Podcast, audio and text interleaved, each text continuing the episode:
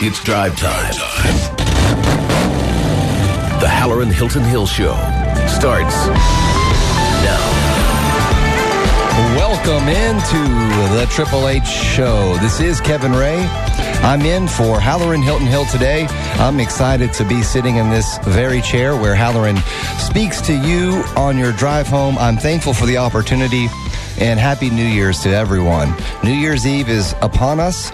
And there is so much going on in our world today, and we are going to get started right at the top.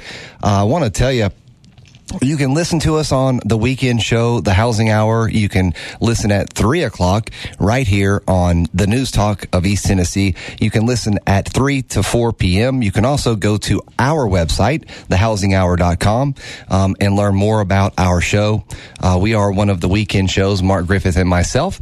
And uh, Bob Yarbrough uh, tried to, to loop us in here to trying to work some of these shows uh, while Halloran is out vacationing. And we were also able to come in and do Phil's show for him earlier in the week and, and really a great time. We had a wonderful, wonderful time. So, you know, the headlines right now, I cannot uh, deny it. There is a lot going on uh, in the world. We are in perilous times in many parts of this world, and certainly in the United States. There's over 800,000 furloughs being issued. There's many workers that are out of work currently um, with the partial government shutdown. That's leading the headlines uh, across the board as we uh, now go into the second week of the partial government shutdown. Uh, really, both sides have dug in on this. As you all know, um, just yesterday, Senator Richard Shelby, Republican from Alabama, the chairman of the Senate Appropriations Committee, said on CBS Face the Nation, um, our negotiations are at this time at an impasse, and we don't see any future developments. Uh, that is not probably great news for those who wanted to get this thing taken care of. Now, he's just one person. You also have had uh, Vice President Pence and also Senate Minority Leader uh, Schumer meeting, have had few meetings since uh, just after Christmas. And it doesn't appear that that is went anywhere either. Um, right now, we're, we're really in a situation where uh, we have a Congress that is flipping over uh, to the 116th Congress um, later this week, and you have uh, the the uh, current Congress basically punting to the next lawmakers. So we are in a wait and see situation for sure.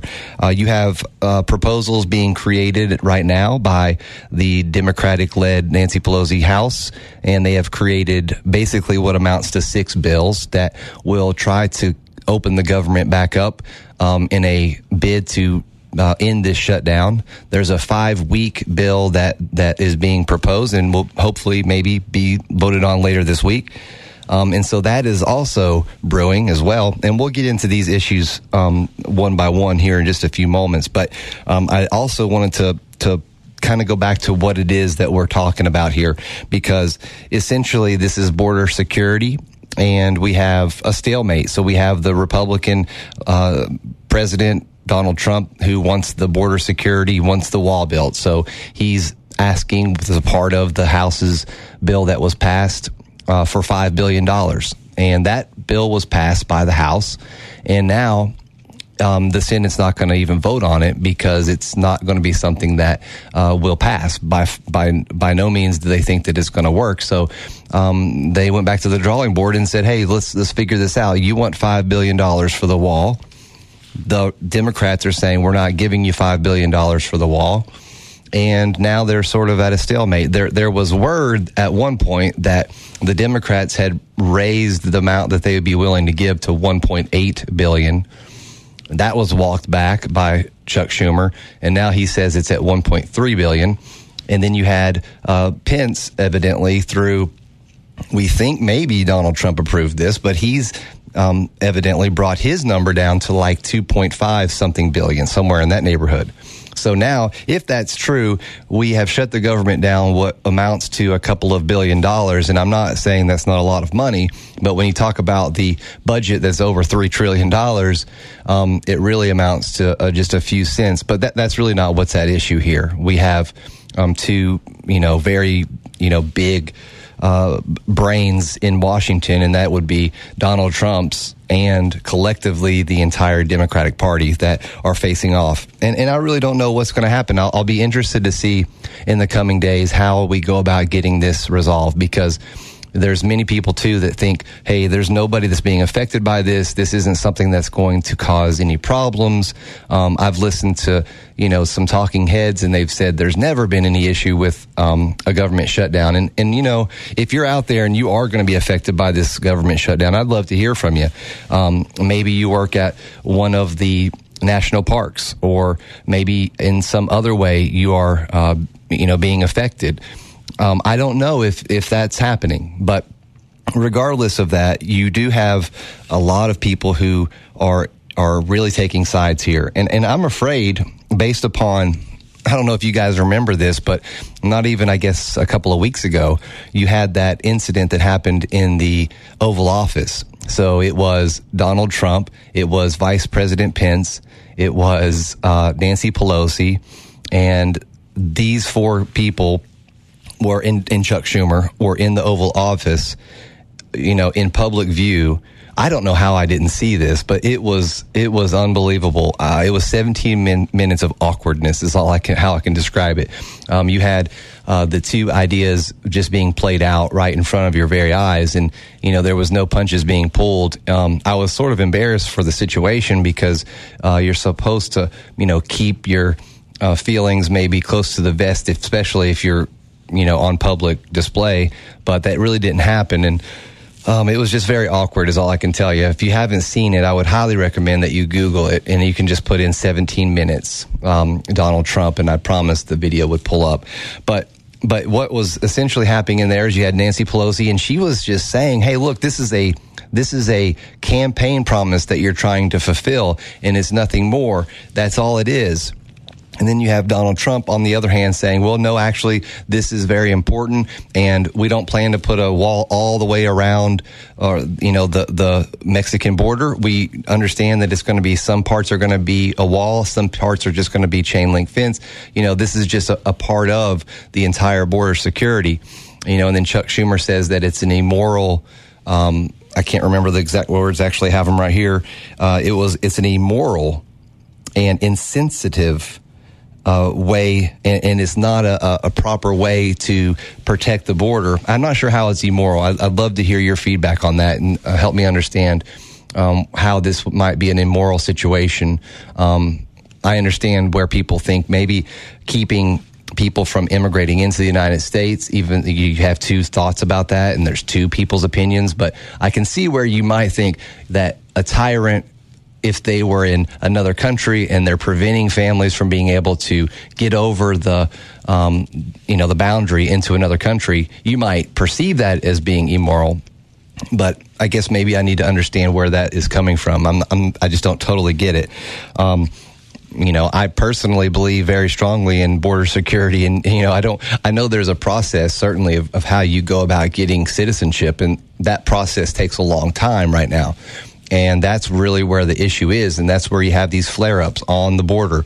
You have a lot of people trying to come in, but there's not a real sound process to get people through it and not have any issues. So I think that's really one of the key issues that needs to be tackled uh, coming up is hey we've got a lot of people trying to get over the border from mexico how are we taking care of these people where is the uh, where is the process and how long does it take um, there's a lot at play here with border security. It's not just the wall. Um, there's a lot more things um, that we need to think about. I think as as lawmakers, they need to be thinking for for a holistic strategy, something that's going to take care of all segments of this border security argument um, because it is important. It's very important. It's important to the people who live in Arizona, the people who live in Texas, the people who live in any of the border states, California, and uh, uh, there's there's economic um, uh, things that could happen positively and negatively. And so, wow, this, I mean, it's a big issue. It's, it's definitely a wedge issue. Um, it's very much up there with religion and, you know, First Amendment rights. And, you know, it's becoming one of those abortion style topics where you just can't you can't talk about it without offending people you know? And that's my goal today is to offend as few people as possible certainly. Um, but as you all know we've got traffic right now because there's a lot going on out there with the weather and traffic but let's talk to sherry bigler And welcome back into the AAA show. This is Kevin Rhea filling in for Phil, for Hal, rather. I filled in for Phil just last week and it was a great time. Mark and I had wonderful time and uh, this is a great station. We love being a part of it. Uh, Mark and I have a, a weekend show that's uh, presented by Mortgage Investors Group and it's the Housing Hour and you can listen at thehousinghour.com. You can listen to past shows, but you can also hear us right here on this station uh, every Saturday from three to four. We'd love for you to tune, tune into that. Um, and you can follow us on uh, also Twitter at the Housing Hour. Um, but we'd love for you to also connect here with 98.7. You can go to Twitter at 987 News. Um, and also check us out on Facebook as well. You can find them at News Talk 98.7. Just search for that. And also Halloran has uh, a Facebook page there as well. So definitely have to go connect on uh, the social media outlets. That's somewhere where we can communicate and sort of get the pulse of what's happening out there. Um, certainly Donald Trump is getting the pulse by social media and he's also using social media to get his message out unfiltered and just straight from the tap because he's on Twitter, as you know, and he's already tweeted out uh, all of his positions and rebuttals to the Sunday shows and so forth from yesterday. And you don't have to wait long to get information from Donald Trump. I know in past administrations there would be a news cycle, and you would have to, you know, wait and you know, oh, we've got an exclusive interview with uh, President whatever, you know, and you'd have to wait for days. It's not really the case anymore with this president. Uh, he pretty much puts his feelings out there immediately, and that can be, have for the president from the per- president's perspective or the Republican Party can have pros and cons. Um, sometimes you know these these texts come very late at night or very early in the morning, and if you're uh, a Republican and you're trying to stay in line with the message, you really have to stay on the Twitter game because you know you can miss something. And if you're if you consider uh, Washington as a play and each participant's playing their part, you know, the script is always changing. So each character needs to understand their part in the script and they need to learn it so that when they get in front of the cameras, they can um, make sure that they're on point, make sure that they're following along with the narrative. And that, that's not just for, for Trump's followers or Republicans. That can also be said for Democrats as well.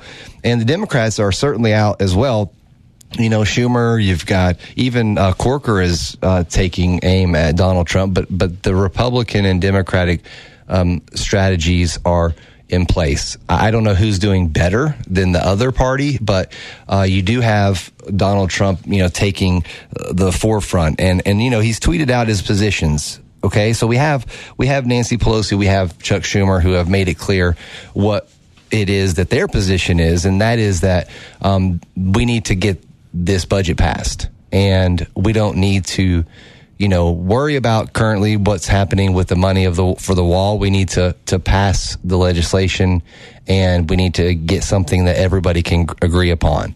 And Donald Trump says, "No, I'm not. I'm not signing that. I'm not going um, to go down that road. And this morning, let me just read a few that he uh, tweeted out. This was at 7:29 a.m. this morning, and it was Donald Trump talking about uh, the border security and why it is that he's staying uh, very, very strong on from his opinion. He's not compromising. He says, I campaigned on border security, which you cannot have without a strong and powerful wall. Our southern border has long been an open wound where drugs, criminals, including human traffickers and illegals would pour into our country. Dems would Dems should get back here and fix now. I'm sorry for the grammatical errors, but frankly, that's what the president um, tweeted. So, interestingly, um, he points out the wall, which my understanding from uh, listening to a little bit of Rush last week that we weren't saying wall anymore. Um, wall was out of the script, and you were supposed to only say border security. So apparently, uh, the director has added the wall verbiage back into the narrative. So you can now begin to say wall again, apparently, if you're a, a Republican.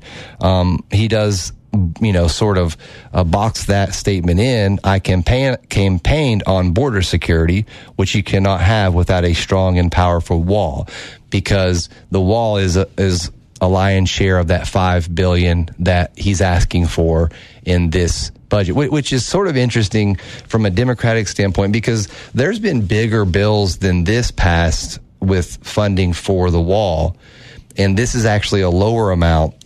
That's neither here nor there, but I think that this has become a uh, a very polarized and magnified situation, and I think everyone is holding ground. Um, I don't see any end in sight in, in my current view. Um, that was one thing that Donald tweeted out. And then also, uh, this happened at, uh, I'm sorry, I'm, going backwards. So this was actually a, the tweet before that one. This was at 6.51 a.m. Um, and all, I'm working on his grammar here, and all concrete wall was never abandoned as has been reported by the media. Some areas will be concrete, but the experts at Border Patrol prefer a wall. Why does he keep capitalizing wall? I do not know. Um, they prefer a wall that is see through thereby making it possible to see what is happening on both sides. Makes sense to me. He's pointing out, I think General uh, Kelly or his former chief of staff that was um, that retired or whatever happened to him, um, because in an interview with a Houston paper or a Houston media outlet, he had mentioned that I'm not. He this is him ver, not verbatim. This is just taking a little of what he said. He's basically said, you know, that Trump is keep saying wall, but really it's not a wall. It's more of a um, a divider, and and he he sort of what it made it sound, at least in the article that I read, it sort of took shots at Donald Trump a, a little bit, and that's what maybe Donald Trump was responding to with that tweet that he has never abandoned the wall. The wall has always been something that he's been trying for, but in the political climate, this isn't me quoting him and by any means, but in I can see what he's saying in the political climate that he was in last year when they were talking about um, the Dreamers and the DACA, and you know he was asked to compromise, and then the, the shutdown last year that we all sometimes forget about because we had a shutdown January last year that was a you know if you're a Republican you blamed it on Schumer, of course everybody else blamed it on Trump, but you had that happen um, and you know Trump was in the same scenario. But now this year, this political climate, he feels this is just. I'm trying to tell you how he feels. I think that this may be the last time he can get money for the wall. You have. Um, in the House, you have uh, a lot of new Democrats that have come in. They've taken back control of the House. And so you have the Republicans who have gained a little bit in the Senate. So the House now is 239, I think, uh, Democrats, whereas that was the number that the Republicans had in the 115th Congress. So let me just make sure my math is correct. Yeah, so you have the Senate, the Democrats hold uh, currently 45 seats in the 116th that's going to be sworn in later this week. That was from their 47, which was um, what it was pre election. And then the House, the Democrats hold 235 seats. And that is up from 197. So they took control of the House, but they lost a couple of seats in the Senate. And it's just a really, really dramatic situation developing because what I think ultimately is happening, and this is what will play out, is you have uh, you know a shutdown bill, uh, something that that the Pelosi's team and the Democrats are trying to put together here to try to get passed, but. Are they really going to be able to get the president to sign that bill? First of all, are you going to be able to get the House to sign this five week bill? Number one, that's the first question. Now, Nancy is very, a very good legislator, and she is an incredible uh, politician. Now, I think very well she could easily get this five week bill passed in the House. I don't see a big deal with that. Um, it's really six bills, like I said earlier, but but just for simplicity's sake, it's it's one thought process. It's five weeks. Some of it's for Homeland Security until February, and then you have a longer period of time till September for some other things. And there's just there's a lot of little things that you have to consider here. We're talking about almost four trillion dollars or something ridiculous. So I think they, that she could get that passed. So once that gets passed, then their question is, what do we do next? Do we take it to the Senate as it was passed? And do we really think that they're going to get enough votes in the Senate to pass a de- Democratic led bill that McConnell has already said he's not going to to even bring anything to a vote that he knows President Trump is going to veto. So that means that if this bill doesn't have any money for the wall in it, then Donald Trump's already made it clear that he's not signing that bill. He's not doing it. So what are we going to do? Well, there's got to be compromise. Now, Nancy Pelosi and Chuck Schumer are taking the tact where they're saying we have to go into action. This is me just sort of trying to understand this this whole process. We have to go into action. We're not just going to sit over here and rest on our laurels. And yeah, we took you know the the house. We need to do something, and that's their this is their attempt at doing something. And part of the the risk in this is that um, you know Nancy can't get the votes. Well, I think that that's not going to happen, but that is a risk. You know, everybody said that Donald Trump was not going to get the votes, if you recall, for the House to pass the budget, and everybody was shocked when the House all of a sudden, because of the Freedom Caucus, they passed the budget, which is why we are in the shutdown. So we had that happen. Well, I could, I would not be surprised if they aren't able to get this five week bill passed because if you just have a handful of Democrats or a handful of other people swinging, then maybe it couldn't happen. But, but let's just say it does get passed. If that's the case, then guess what? Right up Pennsylvania Avenue, we're going to go. And there's a little stamp that there's already probably been written out that says veto on it. That's going to happen, folks.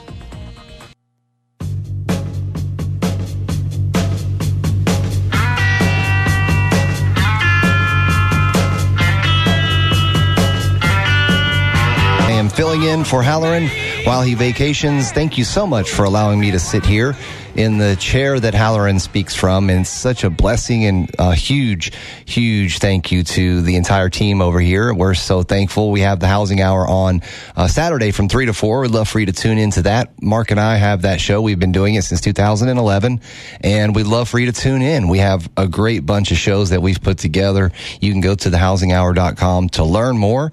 Um, and you can learn more about me. Uh, honestly, I'm very transparent. You can learn more about me at kevinrhea.com com. And Rhea is spelled like Rhea County, R H E A. So we've had a bunch of shutdowns in the last so many years. And by the way, let me tell you this, and, and I, I, if you guys want to talk, I'd be happy to talk to you. Eight uh, 865 talk, I think is the correct um, phone number. We'd love to have you call in if you want to.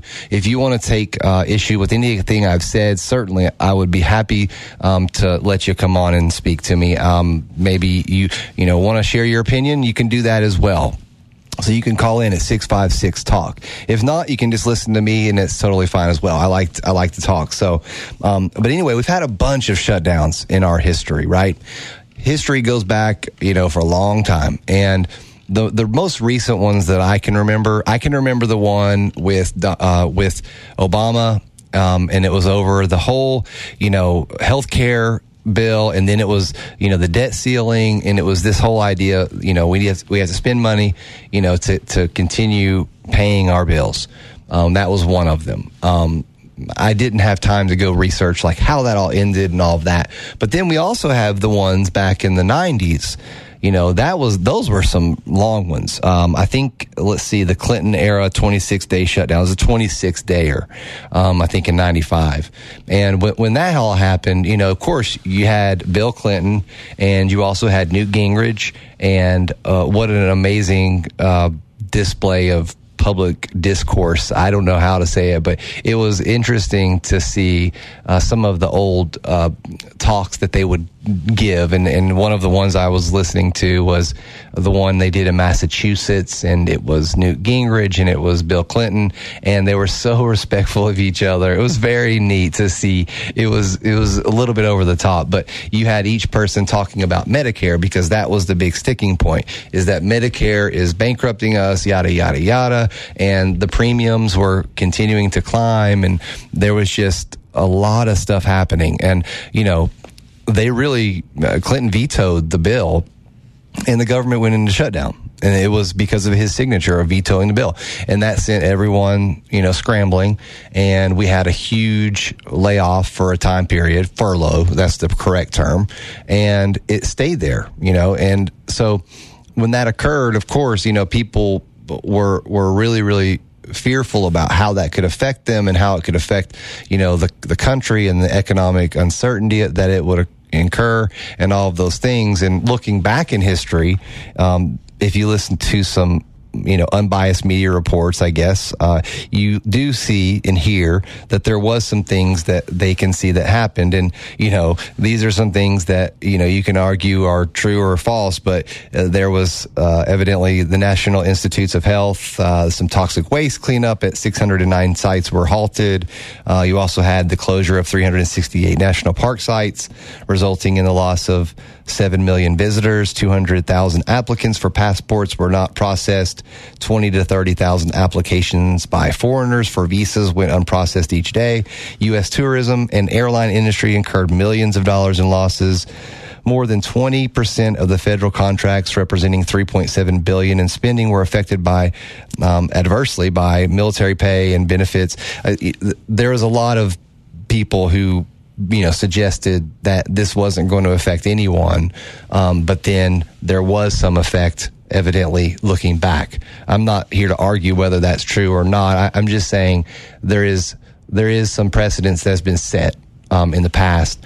Um, and I hate to even think of people being put out of work, you know, for any period of time. Um, I do know that there are some things in place, those who do get furloughed and are out of work, they would, once this is resolved, then they would get that money reimbursed. But if you're living paycheck to paycheck, like some people might be, you know, your bills come due every week and every month, and, you know, they may have to go to some extraordinary lengths to make this happen. Now, if, if you're on the side of the president and you think border security is very important and, and you believe that, you're a federal worker and you believe strongly in, in the president's message, message that this is important. We need to get money for the wall. And that is what your belief is. And then I don't think sacrificing even a little would probably hold your opinion uh, or take your opinion and change it because you believe in the wall, you believe in the border security. That's what you believe in, and anything that you need to do as far as a sacrifice goes, then you're going to do that. Now, if you're on the other side of the coin, oh, you're just you're just irate, and I, I understand that. I mean, if your belief is that this $5 billion is a waste of money and that it's immoral and that it's not going to be effective, and there's been studies that have proven that this wall isn't going to make sense, it's not going to do what it says it's going to do. There's been many professional, like many experts that have said that the wall is not the way to do it. There's other ways to go about securing our borders. Well, if that's you and you believe that, well, you're just so angry. I mean, you're just very, very angry. And, and, and I understand that that emotion. So either way it goes, you know, you're having to sacrifice regardless and not something that you're sacrificing like, um, you're not doing it because you want to do it. This is something that's being forced upon you. Um, if you're uh, one of the 800,000 workers that have been furloughed, um, I did read where we're going to be able to still pay the Coast Guard, uh, which is good. Um, and I do remember another thing about uh, the Obama um, furloughs, the Obama shutdown. I don't know if it was called that, but it was a shutdown. And I remember President Obama coming into the press room and telling everyone, you know, who would be affected. And he said the post office will still um, deliver the mail, the police will still be um, serving each community, the military will continue to protect and serve, and he also explained that anybody who uh, is working that has anything to do with our security or just our way of life, no, none of those people the essential workers will continue to work. And I don't remember if a, Trump did that or not, but you could replay, you could just go in and replay um, Obama's because that's basically what, what he was saying or what he did say. Um, and so this, this huge, huge issue that's squarely right now sitting in Washington. There's just a haze over DC right now. I wouldn't want to be involved in what is happening because regardless, there's going to be some consequences. Whether or not you're a Republican or whether or not you're a Democrat, you're going to have consequences. And um, if you're an elected official, you don't like consequences. You know, it depends on which way you you you come down on those. Because if you if you uh, come in and you don't have uh, the winning side, then you could be affected in two years when it comes time for a vote. So that's where everybody's sort of positioning themselves. Okay, we have this House Republican bill that's going to be up coming later this week, voted on possibly Thursday. I understand. What way do I vote if I am a Republican or you know if I'm a Democrat? I would assume that each of the uh, majority leader and also the the Senate, I'm sorry, the House uh, minority leader would be advising his his folks not to vote for any of this, regardless, because it is not in the script. Um, and the same can be said if the shoe were on the other foot. Um, it's just the way it is, you know. And people talk about, whoa, man, everybody hates uh, Donald Trump so much that they're gonna they're gonna prevent this bill or even anything from from being voted upon. And I don't know that that's actually true because if I'm not mistaken, the United States just passed a bill for the prison the prison act sort of revitalize some of the rules and some of the things that are happening in our prisons and that went straight through with a huge vote I can't remember how many voted, but it was like 75 votes or something like that. I'll, I'll get that number. Um, and that didn't seem to have a problem. So I think that there's room for compromise and I think there's room to work with everyone. But you just have to, you have to be careful right now because this is a time where your career may in fact be defined. If you're a senator or if you're a House Congress member, you are going to make a decision in the coming days that might write in history the rest of your career. We'll be right back. And now, back live, Kevin Rhea. I've always wanted to say that. This is Kevin Rhea. This is the Hallerin Hilton Hill show. Thank you for joining us. Maybe you're uh, getting ready to celebrate New Year's regardless of where you are or how you're listening, Happy New Year to you. Definitely want to um, celebrate safely this evening uh, wherever you're going. Be careful of the weather as well. As you know, uh, we had uh, Bob Yarbrough at the top of the last hour, I guess three o'clock hour, telling you that you need to stay focused and, and tuned in to 98.7 to make sure that um, you guys understand what's happening out there. Um, and man, if you're out there in Gatlinburg tonight watching the needle, um, just make sure because it's a rain or shine event. You just want to make sure that you're in, uh, safe uh, and close to uh, some sort of shelter, um, just in case there was a storm that, that comes through. Just keep an eye on it. I know there's a lot of people in Times Square. I read a I, I read a headline that said the NYPD is deploying drones and 1,200 cameras to guard New Year's Eve celebration in Times Square. Oh wow, that's a lot of eyes on the situation. Um, the drone situation, I think, is interesting as well because I know that the drones are uh, something that people have as toys, and I have one myself. Don't try to bring your drone to Times Square tonight, people. Seriously, um, I. I just, just, I can only see that as being a very bad um, idea. And they said uh, in the news clip that was played that they do have things to bring that drone down to the ground. And first of all, it's a dumb idea. You'll be charged with something. Um, and that can be said too for the Gatlinburg or any of the other ones. First of all, these drones are, are not waterproof. Uh, and if you, if you fly them in the rain, then it's going to come down regardless. It doesn't even have to have an anti drone technology. It, it's just going to come down. I have a drone. I love flying it, but I keep within the laws of the land. That's what you have to do. Um, so coming up in, I, I, guess, a few hours, you're going to probably be heading out to um, wherever it is that you're going, and you know, definitely look back over this year and think about all that has happened. And um, it's a time of reflection for a lot of people.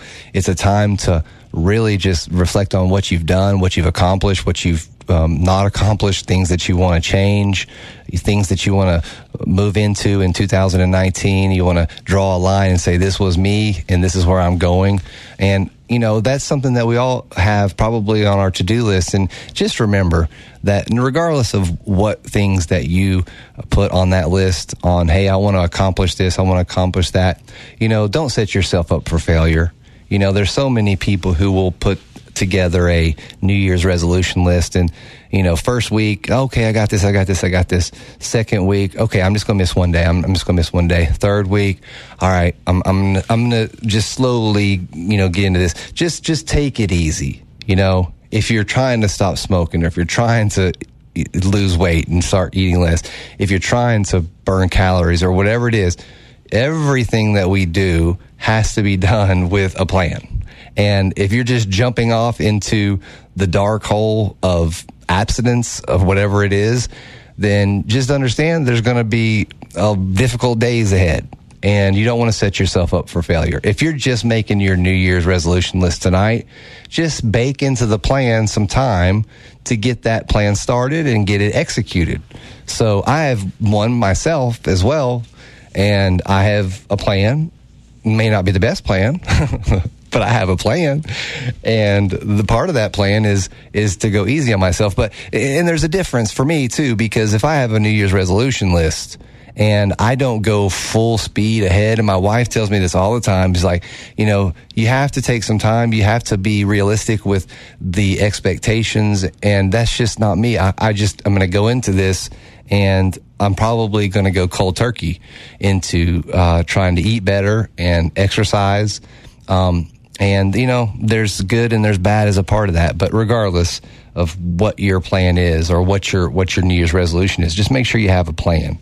Um, I was walking down the hallway here a moment ago and I, I looked over and saw the sports guys talking sports and certainly talking sports this time of the year is, is probably easier and maybe even uh, I guess more entertaining for for the people that are talking about it because wow, we have you know the national championship coming up. You know, you have these bowl games to talk about. We have the offensive coordinator position yet to be filled. There's so much. The Tennessee men foot basketball doing incredible.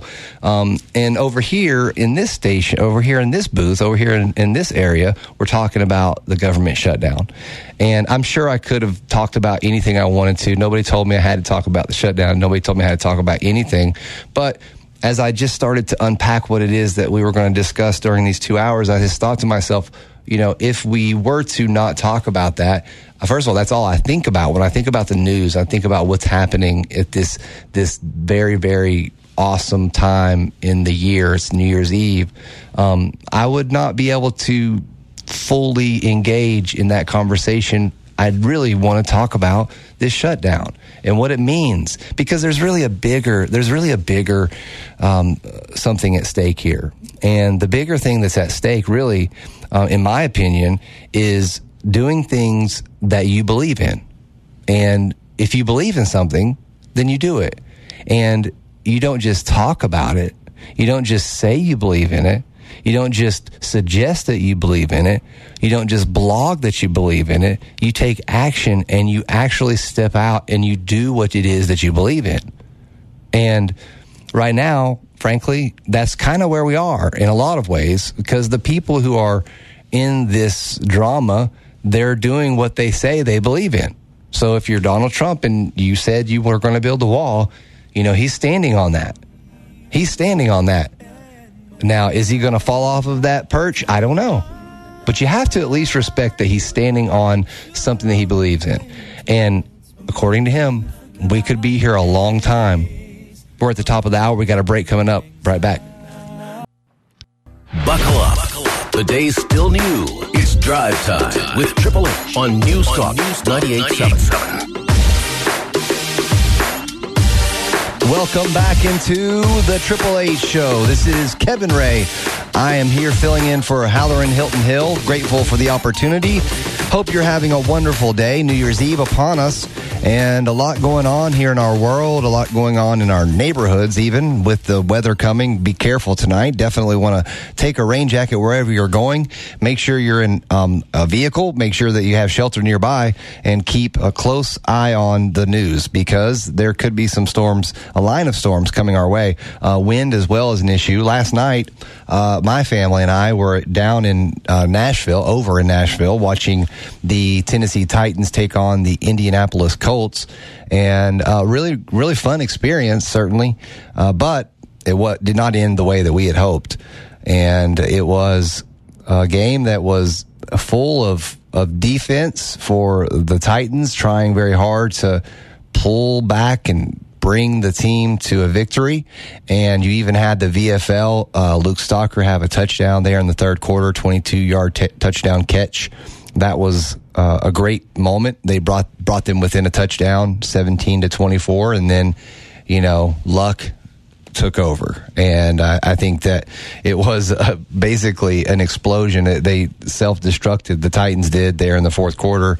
I don't even know what the final score was, but it started raining really hard.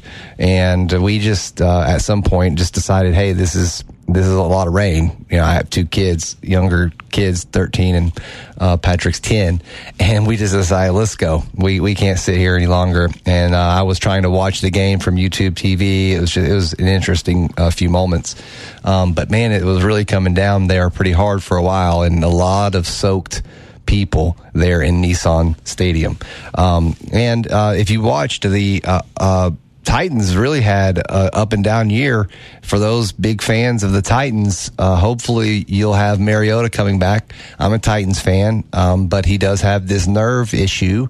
You know, he had the stinger, and uh, the doctors for the Titans, I believe, might have said it. Well, he was a go, and his personal doctor said, you know, wait, no, don't think that's a go. Regardless, he didn't play, and I believe that was one of the key ingredients to last night's defeat. Oh, man.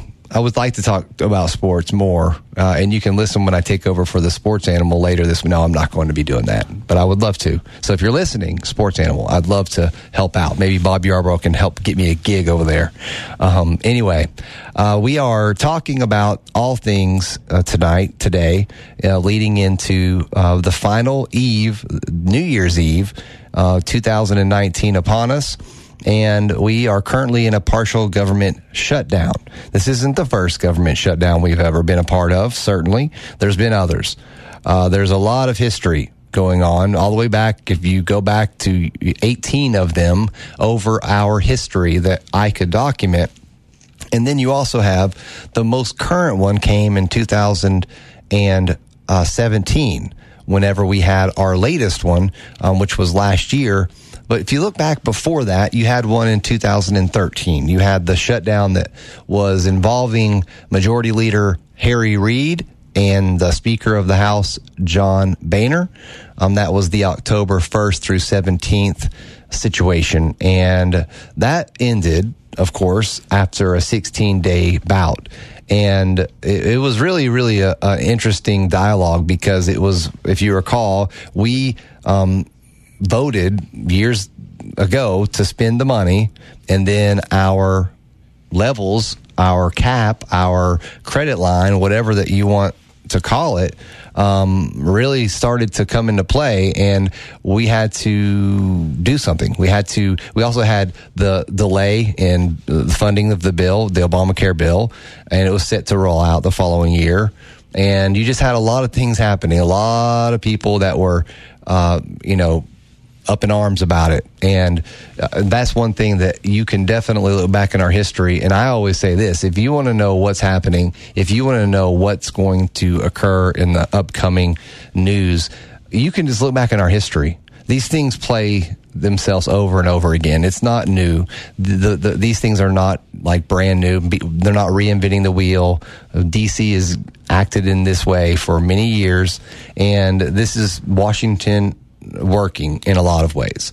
Um, because if we have one person or one ideal that's taking over and, and taking us the direction that it wants to go, that's not really America.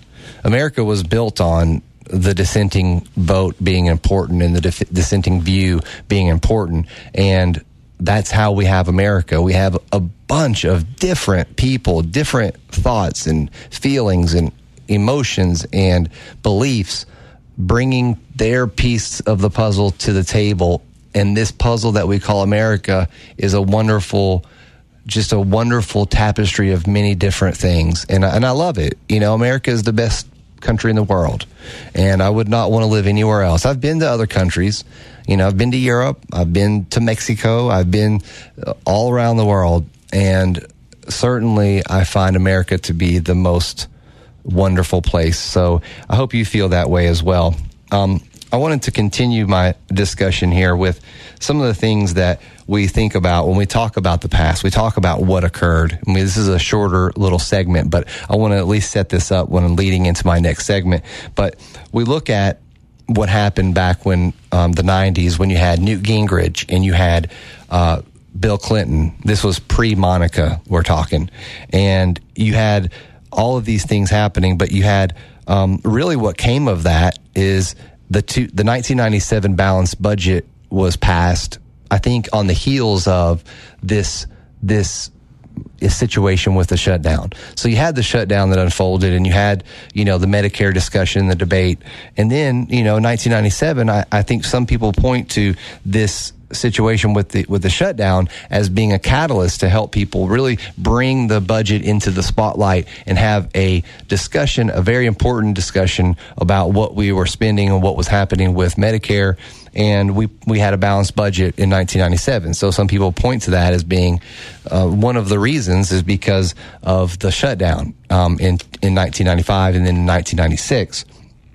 You know, but if you look at who it affected positively, and negatively. If you look back at the at the polls that that came out, first of all, Bill Clinton was a very popular president, if you recall.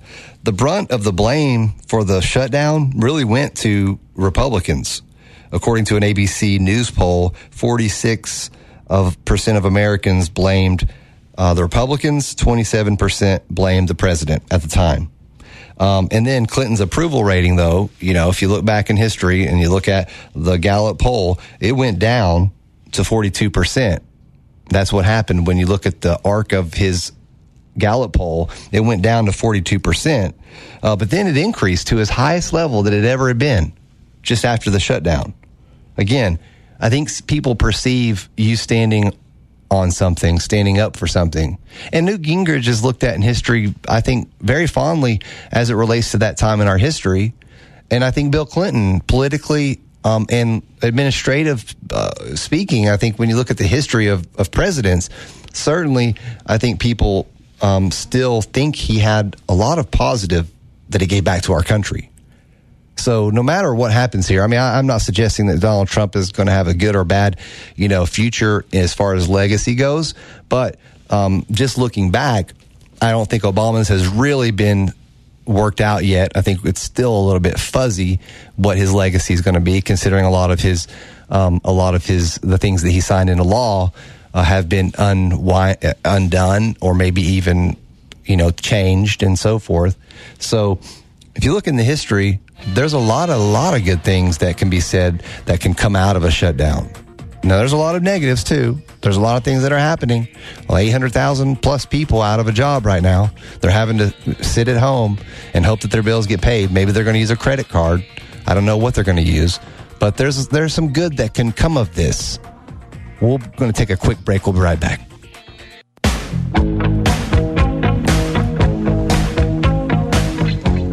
Welcome back into the Triple H show. This is Kevin Rhea, and they'll be watching you tonight. If you're in Times Square, uh, there's going to be 1,200 cameras, drones. Uh, I think every single inch of uh, Times Square is going to be on camera, and anything that happens is going to definitely be monitored. I can assure you of that with that many cameras around.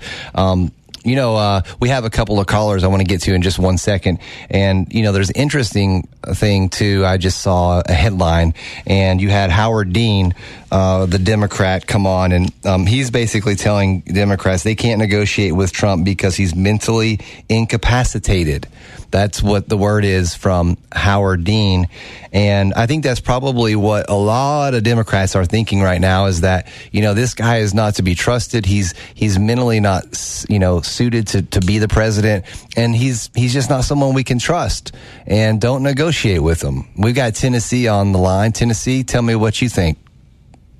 Tell you what, I was, I was listening to your comments and, um, I, I kind of disagree on, on on Obama's legacy, right? And mm-hmm. the reason I do, you have to remember when he came in, we were losing two hundred thousand jobs a month. Yeah, we canceled a presidential election. Every bank and every auto company was going bankrupt. So there's no doubt on on what he was able to do at that point.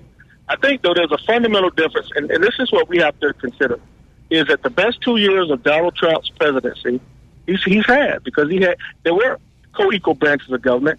You know, he, he had a, a, a Republican House and a Republican Senate. The, the greatest challenge for him now is to see does he know how can he change, which he hasn't shown evidence that he can do, and can he operate with co-equal branches of government and compromise? Mm-hmm. If he's unable to do that, then then he's an irrelevant president for the next two years. Let me ask you this, Tennessee. Um, I, you know, I didn't say that he, his legacy, that Obama's legacy, was in question. I just felt, and I feel like. Um, just like President Clinton's, it, it took a couple of years for people to really start to see, you know, what type of president that we had. And, and you know, I think no one would argue with the fact that Obama led with maybe a little different style. And Right. I felt I felt like Obama when I went back and did a little bit of research and I watched the video of him, eh, you know, introducing the the shutdown. I just Right. I just felt better about how he brought it to the American people. I'm not saying that Obama was wrong in how he did that, but you know, I didn't say that Obama's legacy wasn't intact. I just think it's still a little fuzzy of how this all I, would play I, I agree. History will determine. Like, here's my primary concern. Um, you know, I'm an American and I love America. And what bothers me the most is everything that I, the problems that I thought with Donald Trump, not not based on 2016 since he's been president, but all the evidence was was that he was a dude who rode on the edge and he was a gambler, and that he, he was willing to gamble and lose. Four bankruptcies make it evident that hmm. that he was willing to put everything on the table and lose. He used the Except laws for the of fact America that in bankruptcy, that. he never lost, right? Right. Everybody else lost. The subcontractors lost. I thought he would bring that. And then he also was the guy who went on a lot of feeling. He shot from the hook about how I feel. Well, well, government, particularly when you're in a leadership position, you know, there's not a lot of room for feeling. You know, like he felt like Obama wasn't born in the country.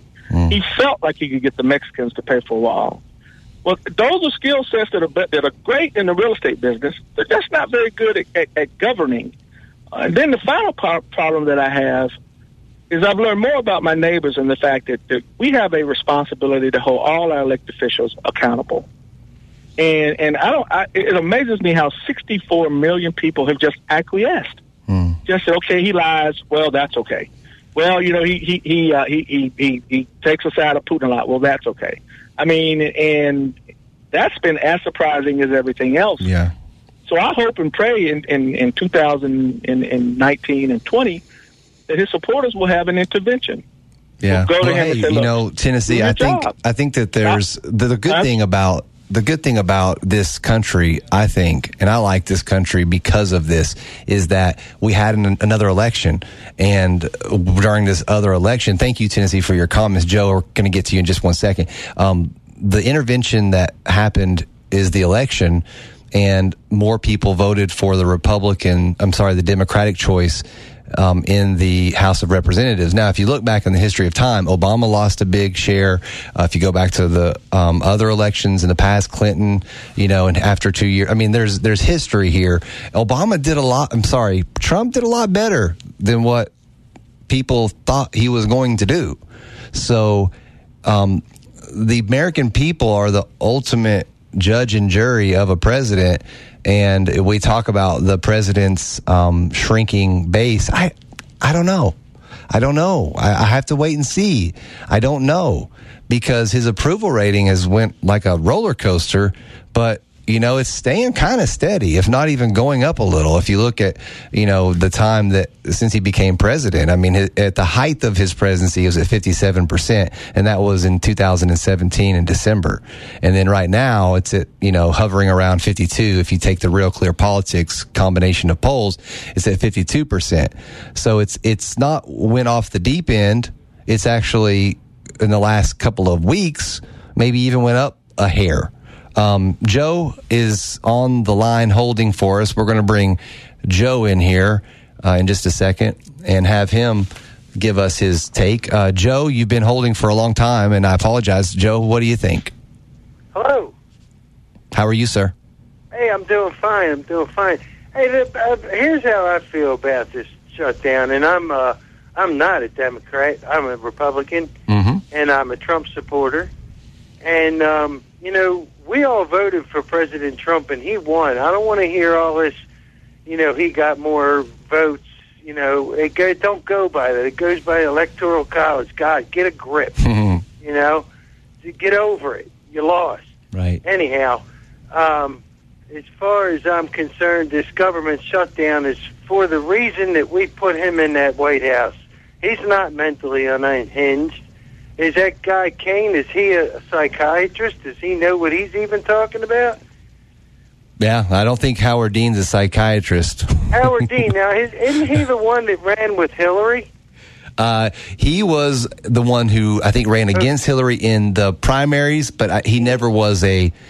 Okay, He- that was. Kaine. I was thinking Kaine, Kaine and Dean. I get him. mixed up. They were all But running anyway, against each other, and you know, he had that moment where he. this shutdown, and Okay. the government can stay shut down until they start laying a foundation for that wall. As far as I'm concerned, Yeah. how many more American citizens have to die at the hand of illegal aliens before we actually do something? Mm, That's the question here. yeah.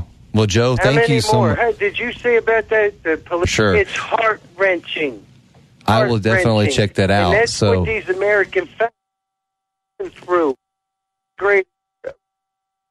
And model citizen, model.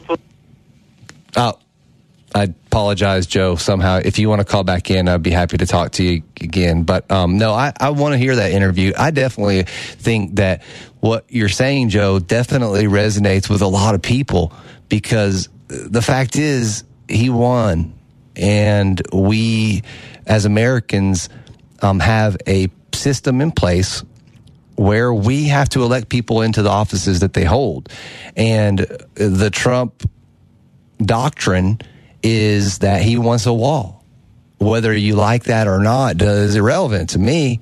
That just is what exactly that we are, um, the the situation that we have upon us. So, you know, Joe, you definitely raised some good points, and uh, you know, I feel like I have two kids, and I feel that the security of our borders is is very, very important, very, very important, and I want to make sure that I'm doing everything in my power to protect my kids. Now, what does that look like? That's really the question. Uh, New York, Stu and Sandy, if you want to hold on, we got a quick break, and we'll be right back.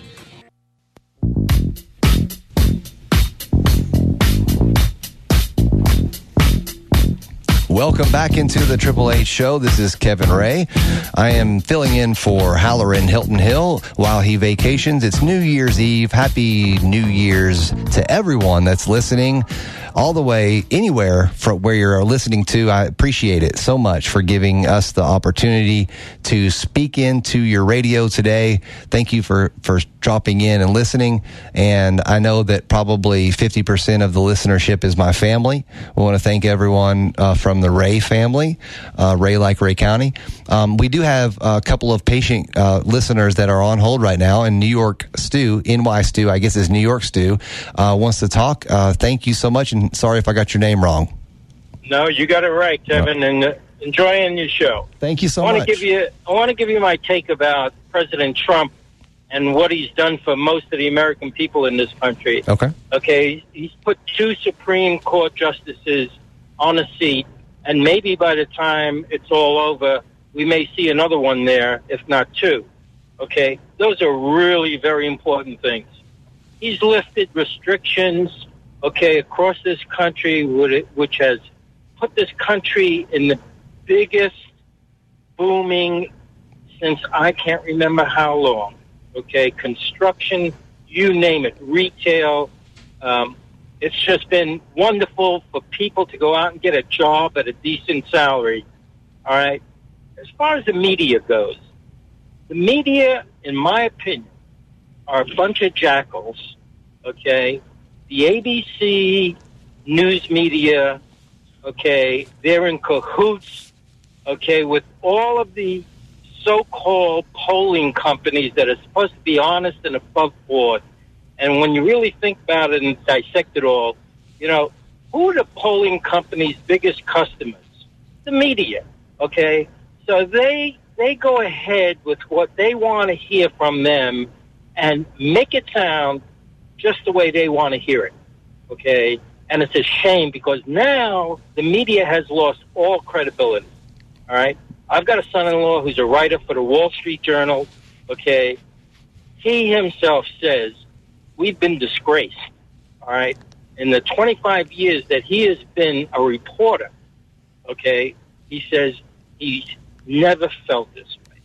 Well, Now, well, that's a little inside info. Yeah, yeah, yeah. I, I think, you know, New York Stu, I think that there is definitely a media bias. Um, and I think that depending on what your line of thinking is or what your, you know, perspective is, for instance, when someone um, from the left or from the right, I think it definitely favors in a lot of ways. It definitely favors the left because there's a lot of the media outlets um, you know have that bias. Uh, You know, it's it's not really we're not talking about something that's that's not fact. I mean, we're, we're it's pretty clear that there is that bias. But you know, they would say, well, this is just you know the predominant way of thinking amongst Americans, and and that's may come across as bias to you, but to us, it's just fact, and it, it's the way it is. But also, you know, now New York's doing the life that we're living, the, the world that we're living, you know, you can have a story that's tweeted out that can just, it's like a snowball effect. These people and their minions can all of a sudden retweet this thing. And before you know it, this whole cascade of people believe that this is truly what happened, whatever this something is, you know? I know exactly what you're saying.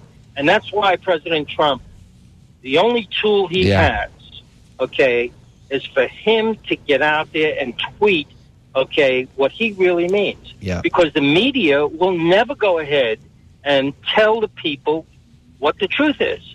So people say, oh, I wish you wouldn't tweet as much. I really, really wish you wouldn't tweet.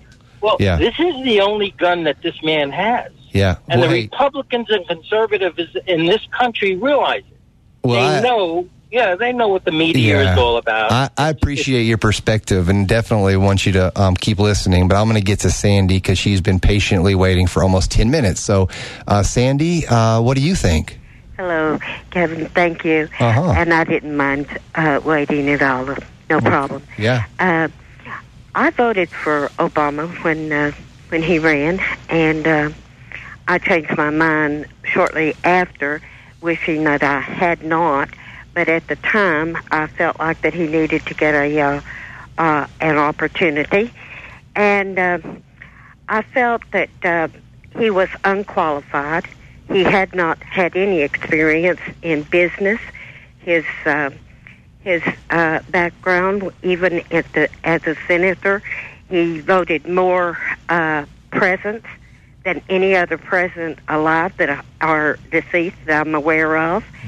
And uh, I felt that that undecided and un uh, inability to recognize what the actual situations are uh, that uh, were at present that needed to be taken care of, he was just unable to uh, to get a grip on it.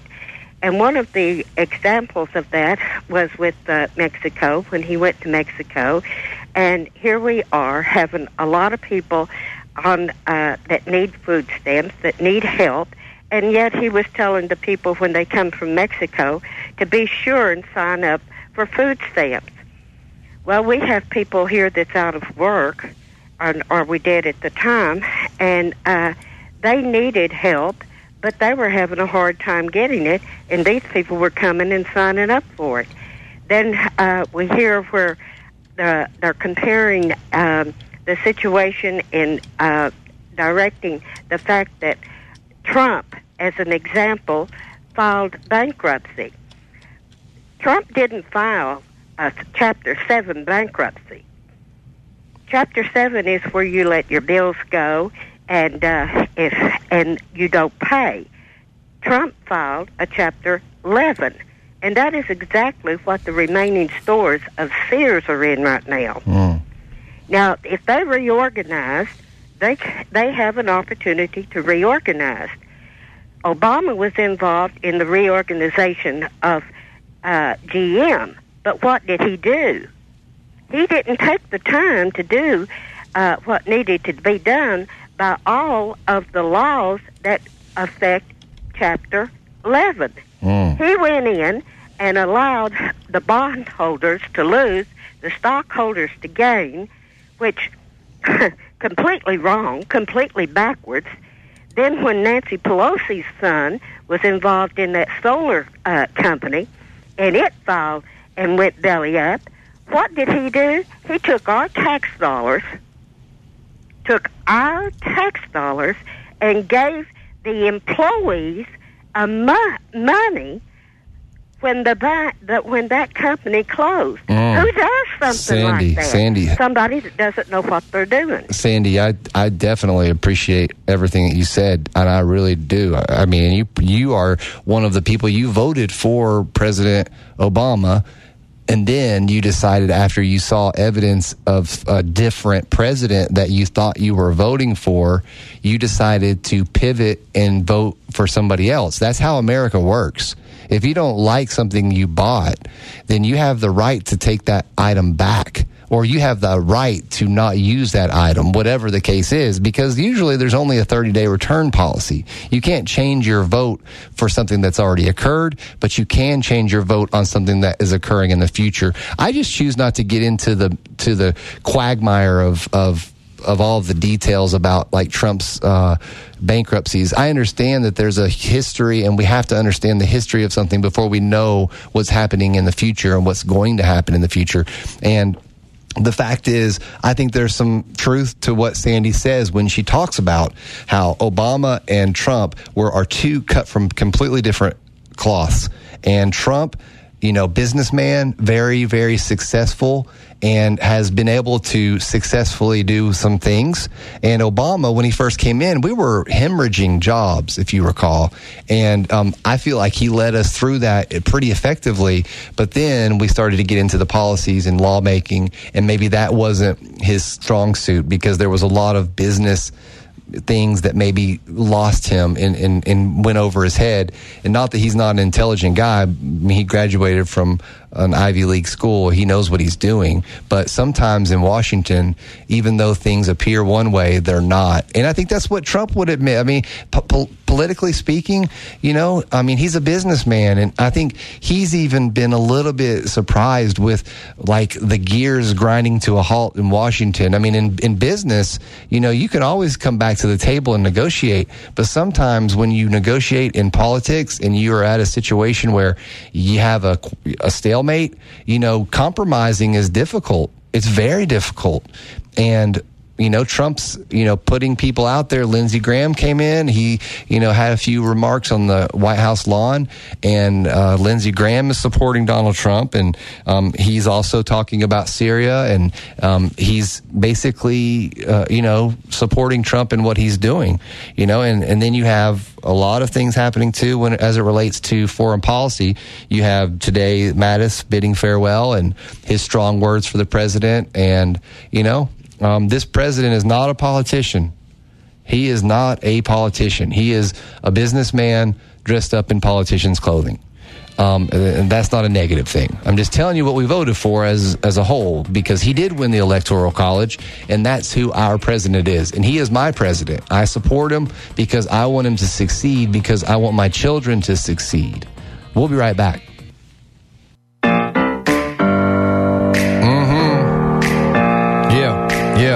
Welcome back. This is Kevin Rhea, Triple H Show.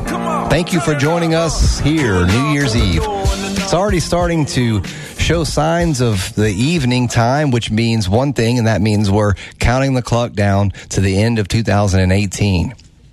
It's going to be an exciting evening. I know a lot of people are going to be out and about.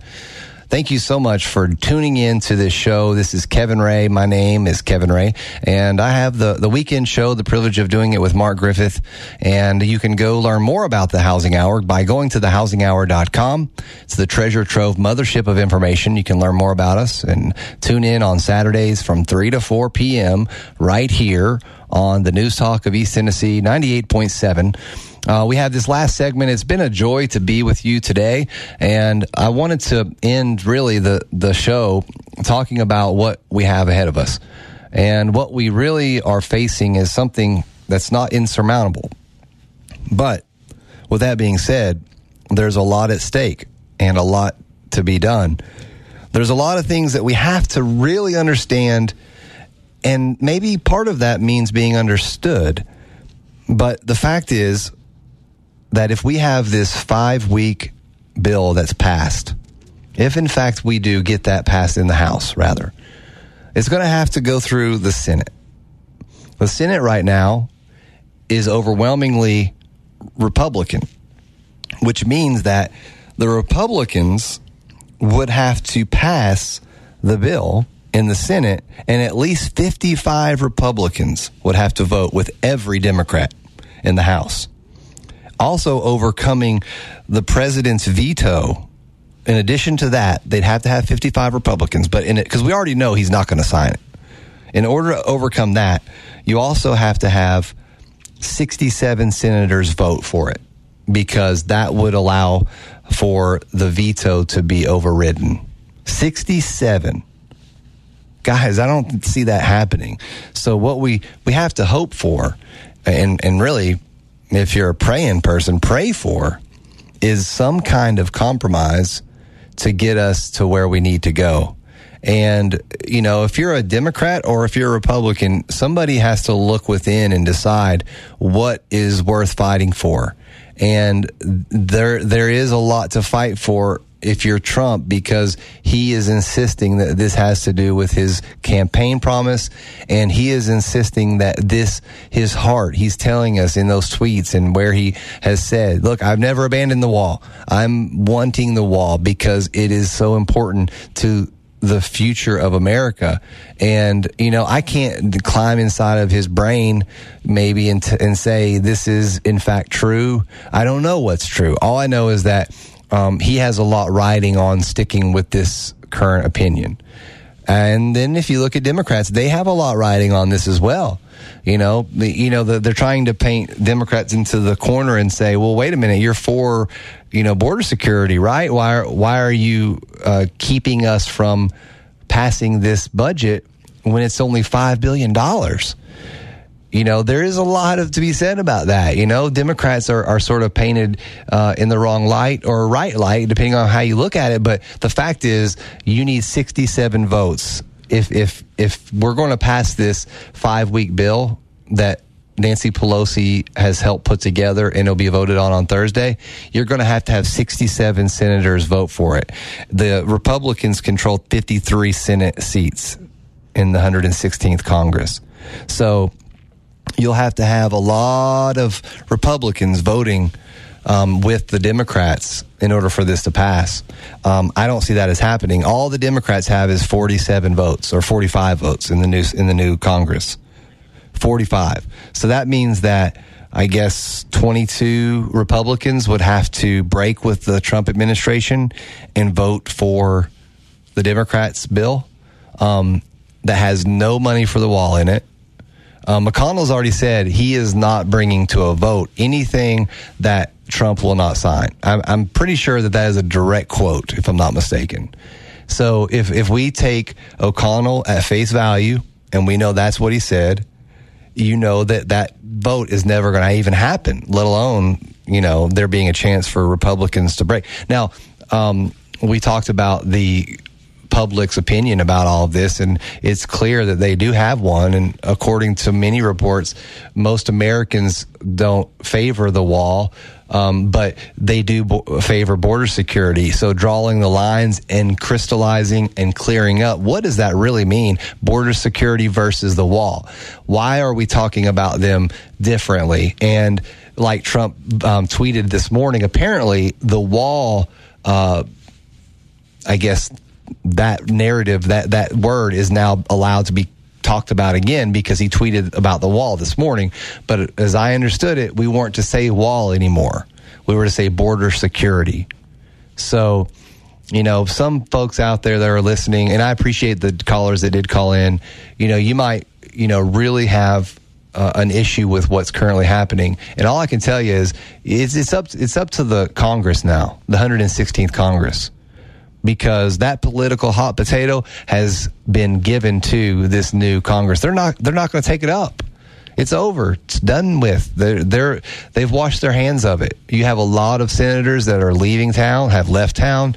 You have a lot of new House uh, representatives that are coming into town. Our very own Tim Burchett is going to be one of them. I would love to have him on the show. I'd love to. I can't wait to hear what he says about all this. But the fact is, the Trumpster is not going to pass or or or um, sign a law for five weeks with no border security, with no no wall security. So we know that that's not going to happen. Well, guys, it's coming to the end of the show, the Triple H show. Thank you to everyone who called in. Thank you to my family uh, who were able to tune in as well. Um, I hope I didn't disappoint you. Um, I, I, really appreciate the opportunity to just be here, and thank you to Hallerin for giving me this platform. And I definitely respect Hallerin very much. We'll see you next year. Should old acquaintance be forgot and days of old lang syne.